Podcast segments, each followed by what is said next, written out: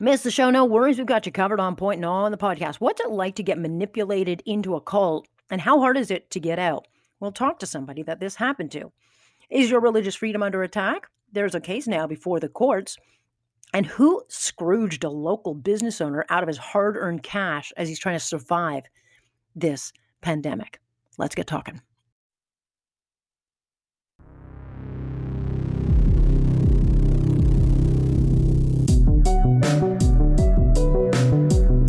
Your point? You just don't ever get the point. Am I getting through to you? That's the point. Do you understand? There is a point. That point where enough is enough. Here's Alex Pearson on Global News Radio. I'm listening. I can announce that Canada has secured our second agreement for early doses of COVID 19 vaccines. Canada is now contracted to receive up to 168,000 doses of the Moderna COVID 19 vaccine before the end of December, pending Health Canada approval. Santa came early for the Prime Minister. Hello, Alex Pearson with you on this Tuesday, December 15th. And okay, more good news. But let us read between the lines. So here's what we've got. We got uh, announcements today 168,000 Moderna doses before the end of December. We've ordered a 40 million of this particular vaccine. And the good thing about Moderna is it's way, way easier to deliver to uh, sensitive areas like areas in the north. It can be moved into places like long term care because it's not finicky. It doesn't have to be stored the way Pfizer does at minus 80. And so it's expected to be approved by Health Canada likely tomorrow next day. And we're also going to get another 200,000 doses of Pfizer by next week.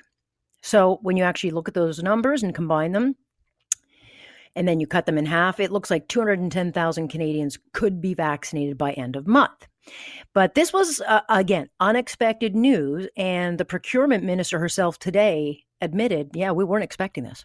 We have to remember that we weren't expecting to get December doses, that we've been aggressively negotiating with suppliers for early doses. If by negotiation you mean begging. Uh, but that's, you know, why the prime minister told us initially that we wouldn't be getting them until March, because that's when they thought they were coming. And it looks like maybe the pressure from the opposition and threats to their political fortune forced the Trudeau government to do whatever they had to do to get something, just anything. But Anita Anand, who is the Minister of Procurement, she was pressed on a few things. You know, like if we have the biggest portfolio, why are we then so far behind other countries? And she admitted that the brunt of the vaccines and the contracts that were put in place mean that most vaccines won't actually come until later in the spring. And that's why now Canada is scrambling to get this IT system in place to track the vaccines nationally. So, look, I'm glad we're getting early delivery, but this notion that the Trudeau government uh, was ahead of the game is silly. But they do have to manage expectations because these big announcements, they get very exciting. And I think they give a lot of people false hope, and a lot of people with false hope will eventually check out and start to get really angry. But the reality is, we'll see a few vaccines now, but we won't be getting vaccinated for months after a lot of other countries have done most of their population. So then the conversation turns to, you know, who gets it first? And obviously, you know, the elderly, uh, those with underlying health issues, uh, frontline workers, of course, those should be people be, be should be first. And, and anyone who argues that is uh, is on the losing end of that debate. But who is next in line? Like who is considered essential? I've resigned myself to being last of the line, and, and I'm I'm fine with that. Not because I have reservations about the thing I'm not really worried about getting this thing, uh, but I, I'm youngerish and I'm in fairly good health. Plus, like I can work at home. But there's this growing debate of who is essential, and the teachers' unions made clear today that they are essential. They want to get priority position on vaccine delivery. And sure, they're essential. But then you have to ask are they more essential than, let's say, uh, grocery staff who've been stocking shelves and making sure our food gets bagged and, and out the store? Are, are they more essential than truck drivers who are fueling our supply chain? Or the transit driver who's got all sorts of people around him on, on TTC or rail or whatever? Are they more essential than migrant workers who have been absolutely ravaged by COVID 19? or those in germ filled homeless shelters? What about cops? What about firefighters? What about those in meatpacking plants? And look, I have no issue with teachers being vaccinated as soon as possible, but the question then becomes are they more essential than the ones I've just listed off? Which brings us to the political side of this vaccine rollout because there will be politics at play. And what we need then is to make decisions based on science.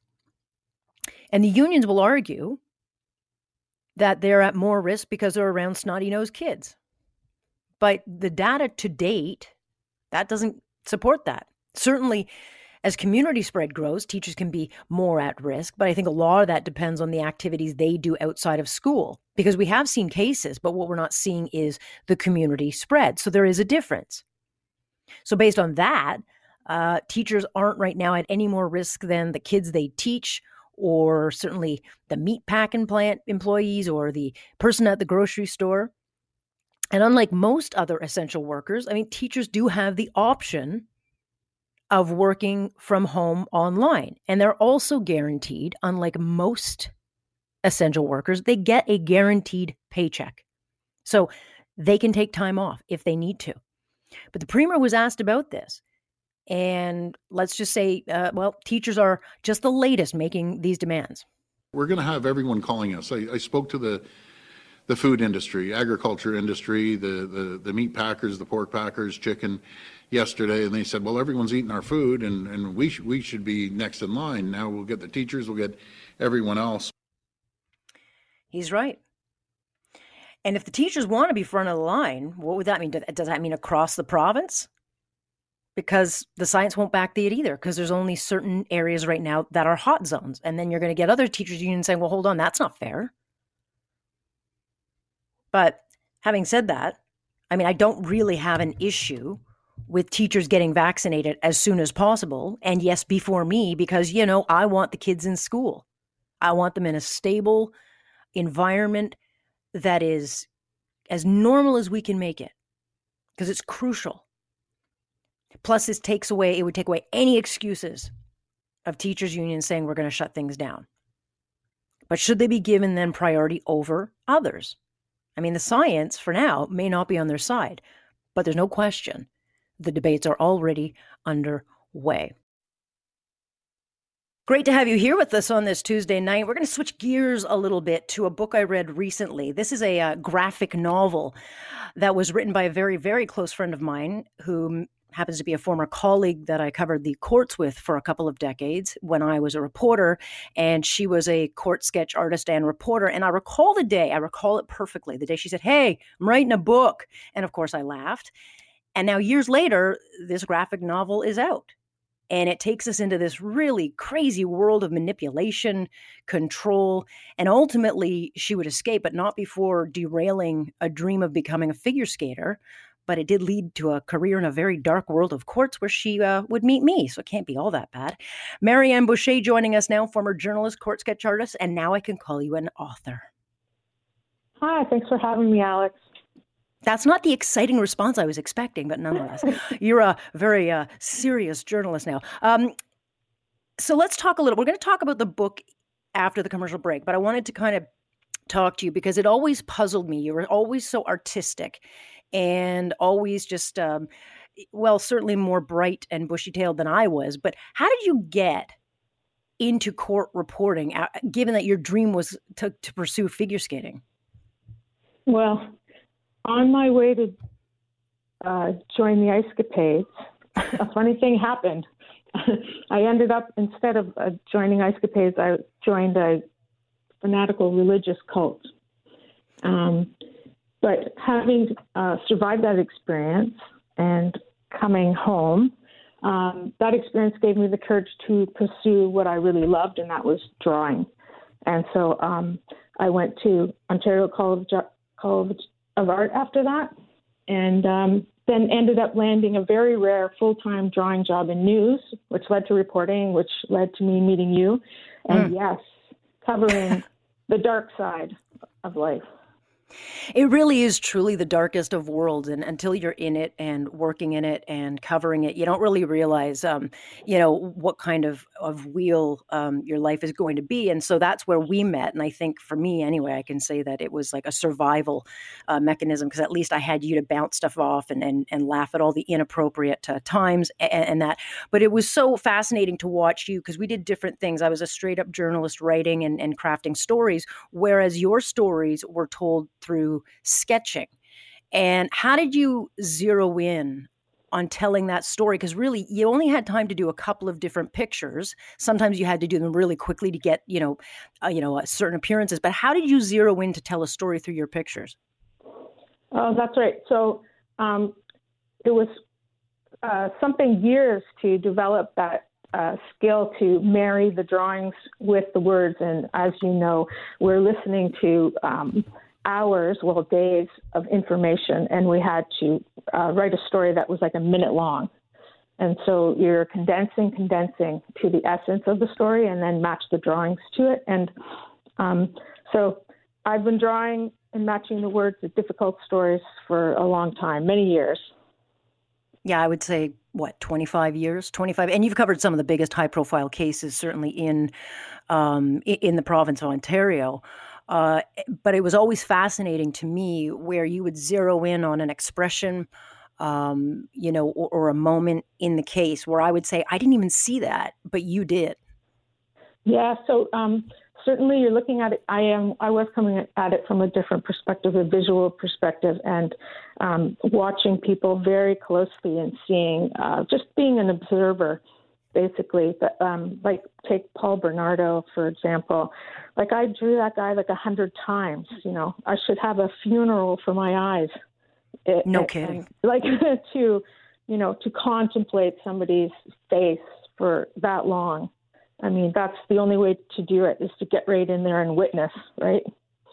You have um, i can't even imagine the collection you have done over the years. And everyone and everyone in the court world like the lawyers everyone knows who you are and what you did. You you did a number of sketch artists that the late Christie Blatchford had up in her place. I'm still expecting that i'm going to get a couple. But you you're known for your drawing because it was a really unique way um, of of sketching. You had this just very kind of different style of doing it. And it stood out. People loved when you were in the courtroom because they knew that they were going to get their moment right. Well, thanks for saying so. uh, yeah, I had like a very direct, heavy hand. I really kind of went for it. I never uh, spent too much time um, on, you know, the surroundings. I was really people focused. So, and especially on the lawyers and the moments, the drama. What I was looking for was, you know, where's the narrative? Where's the action? Because we've got a pretty staid situation here and it's staged and people have their backs to you. So you're really waiting for that moment and then just strike pretty fast. You have like the skill is to really grab a likeness with lightning speed and move on. And plus, we're taking notes and we're doing Twitter and we're running out of the courthouse to get interviews with the families. We're supporting the families. Like there's a, a hell of a lot going on, and it's a super stressed job. Yeah, it was. And, and, the interesting thing, I mean, the whole purpose of a court sketch artist is because, you know, in Canada, you're not you're not allowed to have any television cameras. You're not allowed to have any cameras. And so the only way we can get um, an inside look of a courtroom is through people like you. Um, uh, and that's it. That's all we've got. And so I, you know, when you look through your collection of of works, and they are works. I mean, it was um, an assignment for you in your newsroom. But when you look through some of those works now, or do you look through those works? Uh, every once in a while, I get someone who requests request a drawing, and I have boxes. Like I have like five feet of drawings. Uh, when until I went digital, I was probably the first one that went uh, drew from um, a tablet and then later an iPad. Uh, which I love the technology. I really embraced it, and I was surprised no one else followed along. They kept with uh, pen and paper. Um, yeah, you, yeah, you had a very interesting little sketch pad that um, was digital and you could just write on it and change colors. It was a really nifty little tool. But um, is there one moment? I mean, for me, there's a certain case, like it was the uh, Randal Dooley case, which was our first oh, case that we gonna, did together. Yeah, and that's going to talk about that. Yeah, yeah, exactly. that's the one case where I, I see those, I see those autopsy pictures, every Oh, yeah. single day. The ones that you said don't look at those. Would you stop looking at those? And I couldn't stop looking at them. And now that image is like I- I see it every single day. What is the one case that stays with you? Uh, well, you know, no one is immune to the constant exposure of trauma in the courts, and I think that media outlets realize that now, and so do the, does the you know criminal legal profession. But um, yeah, I I think dismemberment cases where I'm drawing, I'm studying photos of dismembered people, and those autopsy photos were definitely some of the that was the toughest stuff I think I've ever seen. It was a little kid, a little boy. Yeah, I know they don't really train you for that in journalism school. You know, you're you're going to see some pretty awful things, um, but you do you tend to see just the worst of the worst, and and uh, and eventually you learn to cope with it, or you don't. And um, and since you've now left that world, uh, you don't miss it, do you? Oh, not at all, not at all. Um, um, you know, when you're in media, uh, you see a school bus and you see like a death trap, you know. Uh, Yeah. but now, but now, like a, a school bus turns back into a school bus. It's a vehicle carrying children, and they're probably happy and safe on there. It's funny you say that because my husband always says that you always go to the worst case scenario, and I'm like, well, because it's just ingrained in me because that's just what I saw for so many years. But what I didn't know about you, and I'm absolutely stunned, and we're going to talk about it next, is that you. I mean, I I spent a lot of time with you. I had no idea that you got manipulated into a cult because had I known I would have been asking all sorts of questions. So I want to talk to you about this book that you mentioned a few years back you were going to write, and now it's out. It's called Talking to Strangers. This is a memoir of my escape from a cult. I have so many questions about this, and we'll dive into that next after this quick break. I'm Alex Pearson speaking with Marianne Boucher. We'll uh, get into the book right after this as to how someone can get sucked into this kind of life and how hard is it to get out. We'll do that on Point here on Global News Radio. All right, so we are speaking to Marianne Boucher, who's a former journalist, court sketch artist, and now author, as well as a, a, close friend and colleague of mine. And she has written this book called Talking to Strangers, a memoir of my escape from a cult. I read this book a couple of weeks ago, and I didn't know what to expect. It's not a long read, but now I know why it took you so long to write because this is a graphic novel. So it's almost like reading a comic book but when I realized how much effort went into these pictures, now I'm like, okay, now I know why I, I, shouldn't tease her because uh, there's so much detail in these pictures that I couldn't stop. I couldn't stop looking at the pictures to, to, to learn your story. Oh, thank you. So tell me, like, how how come a I didn't know about this? Like, how did you keep this from everybody? Oh, it was something that I didn't talk about, and I certainly didn't intend to write about it but um, I don't know if maybe it was your first graphic novel, but it, you, you can see that it's a beautiful format to tell difficult stories, like mm-hmm. we had been, like I had been doing for the past thirty years. So um, graphic novels deal with big topics, you know, sexual identity, mental health, trauma, and, and uh, um, when I started reading them, and I got to one called Stitches, by David Small, I realized like it hit me with tremendous force that I could actually tell my story this way, and this might be the only way that I could be comfortable and that I could uh, talk about this story. And so um, that's how that's how it all started. And so when you proposed to do this book, how did they take it? Because I don't think any other books have really been done like this. Um, you know, this uh, this mag like it's a big, it's a fairly big book. But what what did the publishing company? What was their reaction? Well, they were extremely interested in the story. Um, it's a chilling story, and um, um, they uh, Penguin Random House. I think it was their first that imprint. It was their first attempt at a graphic novel, and so we struggled through, and it was a huge learning process, like going to comic university for me. And so we managed to uh, pull it out, and they were super supportive and uh, very brilliant editors over there. And so you go like this goes back to your childhood. I had no idea you were even interested in figure skating. I mean, it just to me, I'm like, it doesn't even, it didn't even dawn on me. Um, but you your dream was to be a figure skater, but you weren't really tailor made for the figure skating world. And so you decided that you were going to try and uh, try out for the ice capades, which again, knowing you the way I do, I'm like, I cannot picture this at all.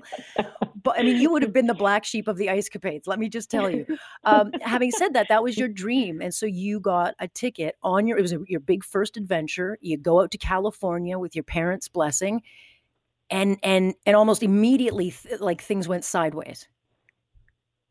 Yeah, I did want to try out for the ice capades. I was at the end of my competitive career, and uh, you know, I pictured, you know, the most glamorous traveling ice show in the world. There was lots of kinds of jobs you could get, and but I never made it to my audition because immediately I was approached by a couple on the beach who um, talked to me all day, and they were, you know, smart and kind and very interested in me. And I had no idea at the time that they had a hidden agenda to control me or that I was being love bombed. At, um, and the excessive amount of attention really appealed to my 18 year old self. And so I spoke with them, and they told me they were university students who were setting up programs to help homeless people. And they certainly didn't come out and tell me what really was going on. But um, uh, what they were doing appealed to me. I thought, you know, maybe this escape could have a higher purpose. It didn't have to be ice capades. It could be something, you know, was more meaningful. And so, you know, everything I had ever wanted up until then seemed meaningless and uninspired. And uh, I got into their van. I went with them, and uh, I ended up in in a camp where, you know, the the conditions of thought reform were played out, and um, how long was that over? Because it stuns me knowing you, because you are a pretty cautious person, but you get into this van. But how long between you trusting these people and then them kind of, um, you know, really m- talking you out of your audition and then practicing? How long did it take them to completely win you over?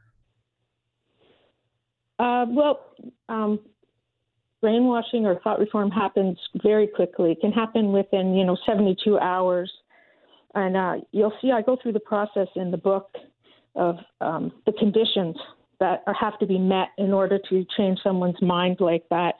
Yeah. And you know, there's it's all deceptive recruitment. They don't give away any information about what the group is actually about, and you know, people in a cult don't know they're in a cult until they try to leave, and that's when you find out you're you're the last to know. So, and also. Um, people always think that there was a spiritual aspect to this, and there wasn't in, initially. And also, Reverend Moon isn't even mentioned until you're way in over your head. So uh, it's all about manipulation. And really, your parents, um, I think, if not for their dogged kind of um, intuition and their in, and their and your mom saying, "Look, uh, we got to get in touch with her." I mean, they were on this, and they ended up flying out to to try to get you. Um, but was it when you tried to leave and call your parents that they started trying to take control of you? Well, um, like I said, when you're in a cult, you don't know you're in a cult. So I mm-hmm. phone home and I tell my parents this wonderful news that I found these great people and they're doing something even better than skating, and I'm not coming home. And so um, I I credit the, the young and the restless because they, they did a, a thing where um, Nikki, who is it? Oh, yeah, I know, I know that scene. Yeah, where they get involved in a cult and their dad has to rescue them. So um, my parents were very resourceful and it came together quite quickly for them. So um, they hired a deprogrammer and I was kidnapped and deprogrammed and all I was back home within three months. So I that is just shocking. They're one of the heroes in the story for sure, but you'll meet other heroes along the way, like the the young deprogrammer. Yeah who I who to this day I don't think you have any relationship with, but you thank them in the book. I mean, I I think it's so fascinating to get this perspective. Um, and knowing you the way I do, the fact that if it can happen to you, you could see how it could happen to someone who's much more vulnerable and, and would not have as much support. Maybe they're on the margins. So I found the whole thing fascinating. In hindsight, afterwards, how long did it take you to get back up on your feet? Oh well, I think that the um, the uh, the result of trying to leave a cult, um, exiting a cult, it's well documented that there's major symptoms of post traumatic stress disorder involved. And um, that wasn't invented until 1980, the very summer that I was there. Post traumatic stress disorder became recognized as a disorder. So it was in its infancy. But anyway, uh, I was also going to say, you know, um, this my book is kind of like a public service announcement for our need to focus on critical thinking. And there are methods people can use to remove our ability to think critically. And being aware of this will help us. And uh, today you know i would say it's very relevant because of misinformation spread mm-hmm. on the internet. And you know how, you know the truth isn't always just given.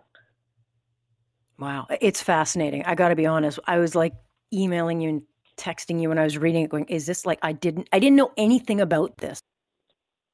Private, but uh, it is a fascinating world. I really have fascinating world. So I appreciate you sharing it.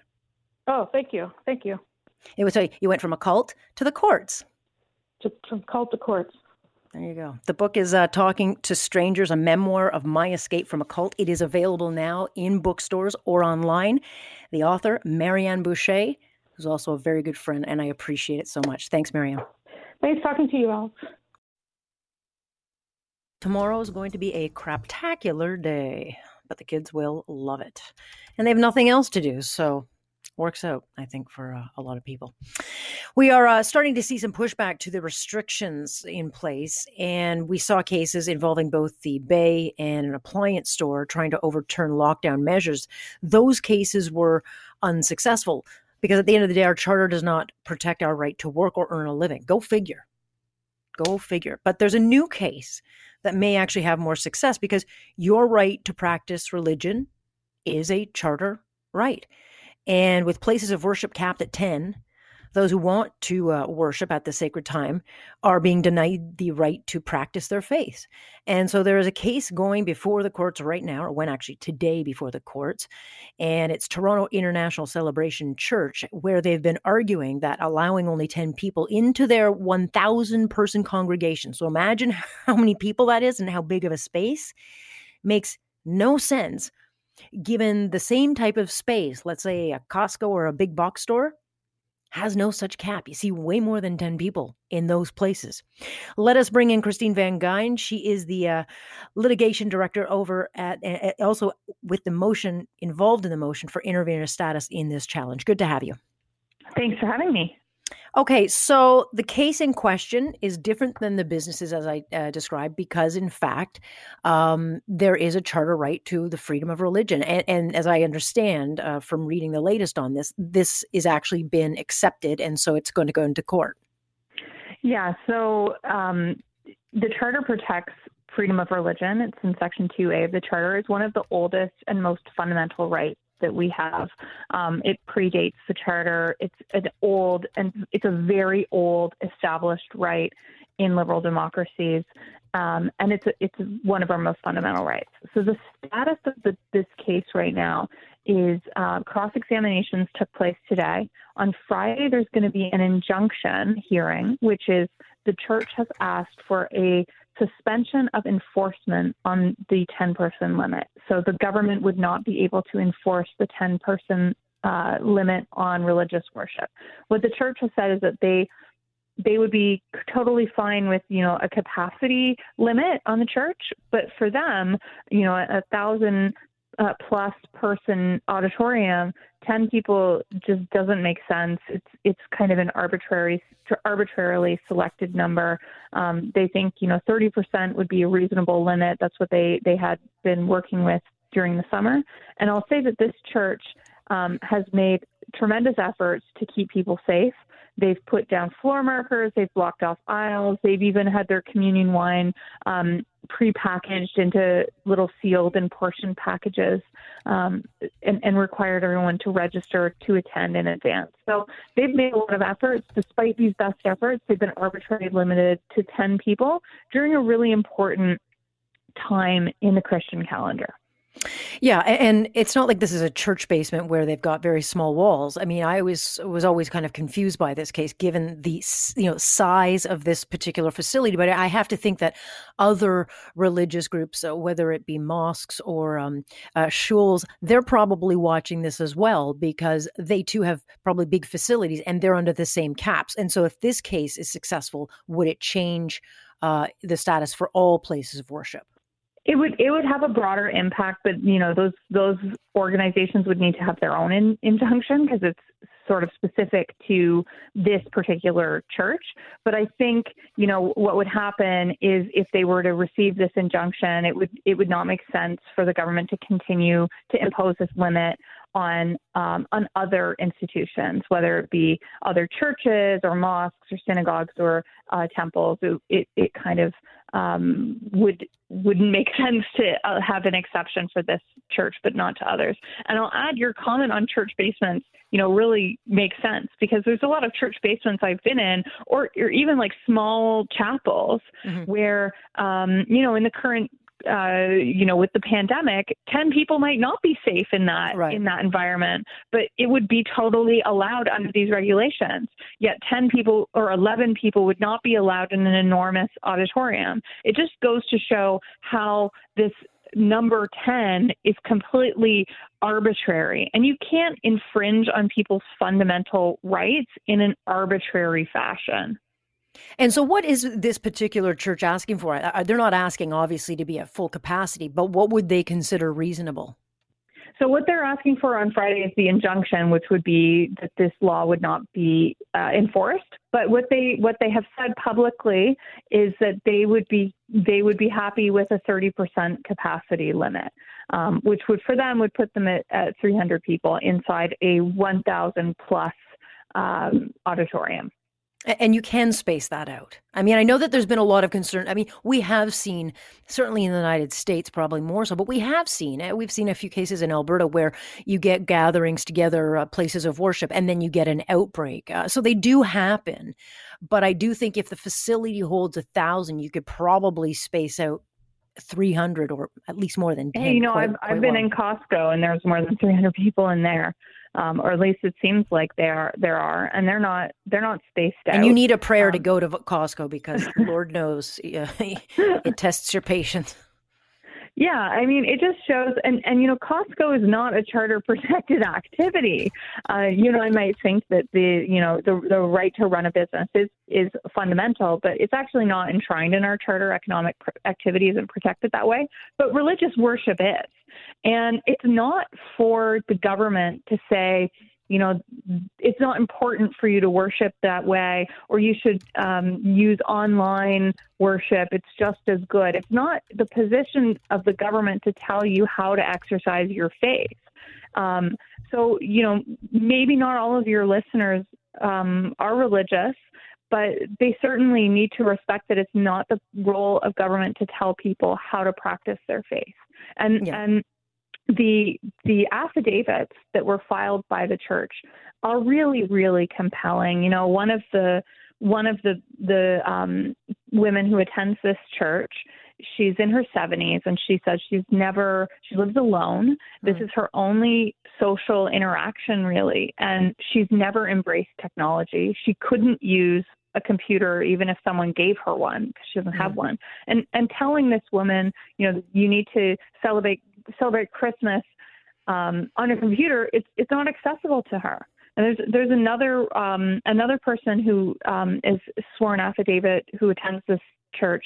She said that she was baptized during the summer. She's a new member of this church, and she was baptized in a period where she had just come out of a really dark period of depression. She joined the church.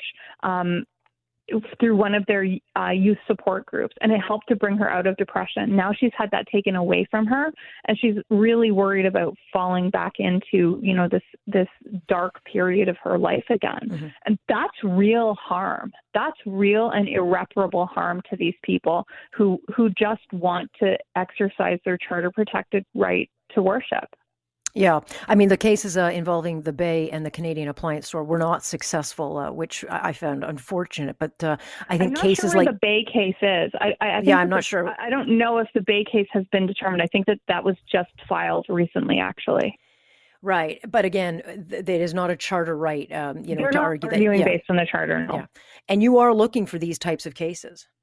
We are, yeah. So we started a search for plaintiffs on December 1st uh, on our website, the ccf.ca slash no arbitrary lockdowns. And what we're looking for is people who are safety, health and safety conscious, who believe that COVID is a real threat and have made efforts to keep um, you know, either the people at their church safe or people at their stores safe or um, whatever it is they're doing. They've made serious efforts to to respect uh, COVID social dis- distancing rules, but despite all of their best efforts, they're kind of now being harmed by lockdowns that are being arbitrarily imposed.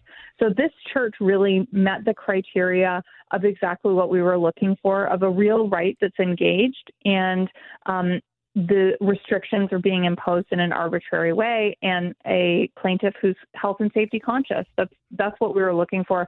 And we were granted intervener status to participate in the injunction. Uh, we were granted that today. All right, so Friday, I guess, is the big day when uh, you'll uh, have that. We'll keep an eye on it and see what comes out of it. Yeah, I'll have an update for you then. I'll I'll, I'll be happy to share. And I will bug you for it. All right, thanks so much, Christine. Thanks for having me on. Christine Van Geyn is with the Canadian Constitution Foundation, so we will keep an eye on that particular issue. Talk about being Scrooged. That is literally what has happened to a Toronto pub owner who uh, figured out a way to pivot to stay alive with only all of it to be stolen away. And this is the owner of the Old Sod pub in Toronto's West End. And they've been running this campaign called Save the Sod. And because they can't open, they decided, hey, we'll sell Christmas trees as a way to stay afloat. And they sold lots. And then at 1.15 Monday morning, the owner who lives above the pub pub heard his uh, windows being smashed. And by the time he got downstairs, the Grinch and his money was long gone, all $7,000 that had been earned over a lot of days.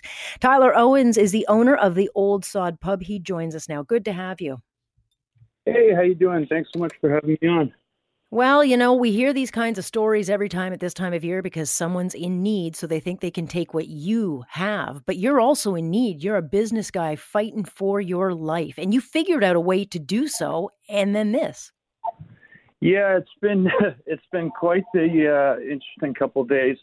Uh, we've we've had to pivot for I'd say about ten months now. Um, constantly trying something new. Uh, the latest one was these Christmas trees. Before that, it was uh, some unique mailer campaigns for uh, burgers. Uh, before that, it was outdoor patios on the curb lanes. Uh, before that, it was trying to poach LCBO uh, customers from the lineup uh, across the street by using buskers. So it's been never-ending, uh, never-ending battle. Yeah. But at least, you know, uh, you're a fighter. I mean, that's what you're doing. You're fighting for your livelihood. And so this happens. And I mean, what a kick. What a kick to the, you know what? Absolutely, yeah, um, yeah. The, it, the the campaign was going great. Um, you know, all of our employees, everything was was looking good, and the community was supporting us well.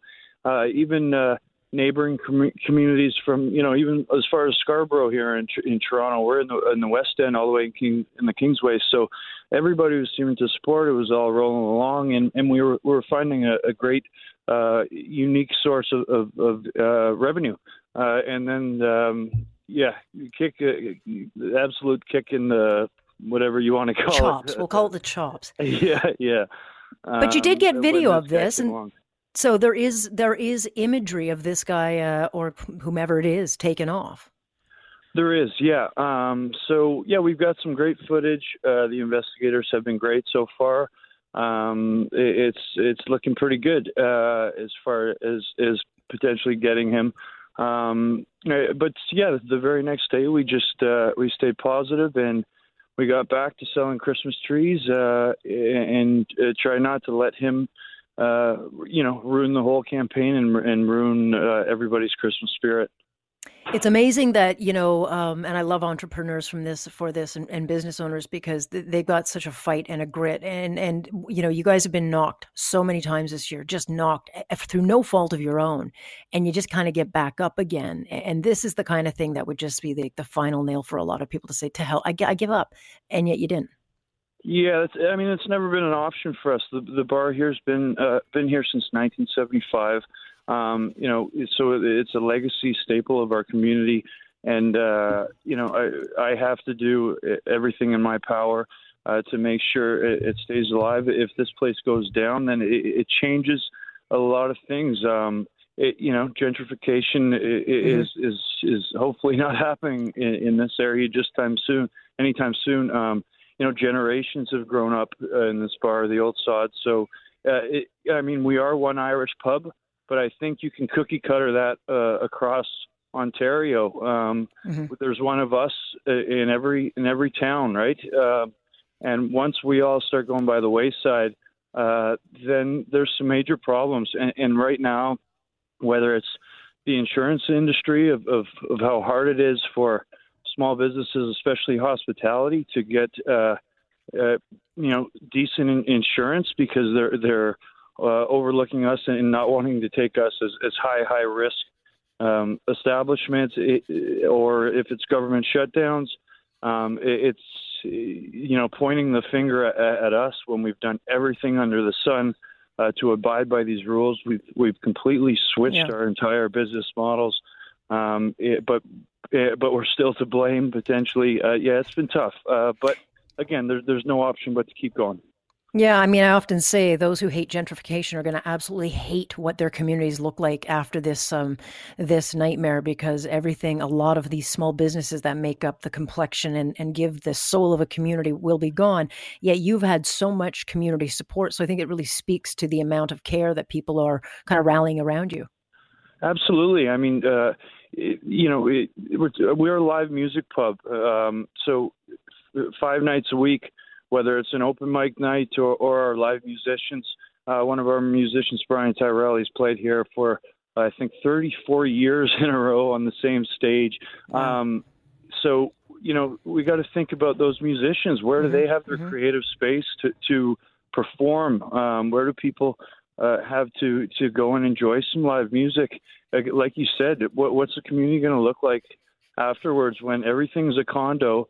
and you're going to do what on, on, a Friday night when you want to meet your friends? You know, you can um, go drink at Costco. It'll be fun. But but you have exactly. there's been a um, be legal, a, by the way, too. Probably that'll be legal. Yeah. um, but but how can people help out? I mean, a GoFundMe campaign has been been started, and and people are rallying, and you're still selling trees. We're still selling trees. Yeah, if you if you need a tree, there's been a, this crazy Christmas tree shortage uh, happening, but we still have a great stock. Uh, so if you need a tree, uh, coming down to the to uh, the old sod, 2936 Bloor Street West. But yeah, we started a GoFundMe uh, page. I guess it was early uh, early yesterday morning, and yeah. we've already hit our goal. It's uh, it's absurd. We we cannot believe what's happened. Uh, oh. The support we've seen from everyone. Uh, it's been less than two days, and we hit our goal. Uh, it, it's like we, we have no words. It's uh, our hearts are we're blessed. Well, there is a lot of good out there despite the bad, and I hope for Christmas you get a call from the police with a news of an arrest. But uh, Tyler, I wish you the very best of luck. And again, if you need a tree, you can get one at the uh, Old Sod Pub in the city's West End. Tyler, best of luck to you. Thanks so much. And hopefully, maybe in the new year, you can get a pint here as well. That would be great. we will raise a glass. I, that, that's what I look forward to. Thank you. Tyler okay, Owens is uh, owner of the Old Sod Pub. And again, the face of the, these businesses just hurting so badly. So if you can help them out or you know the guy on the video, call the police. You can join us, of course, live Monday through Friday, starting 6.30 sharp. I'm Alex Pearson on point, and this is Global News Radio.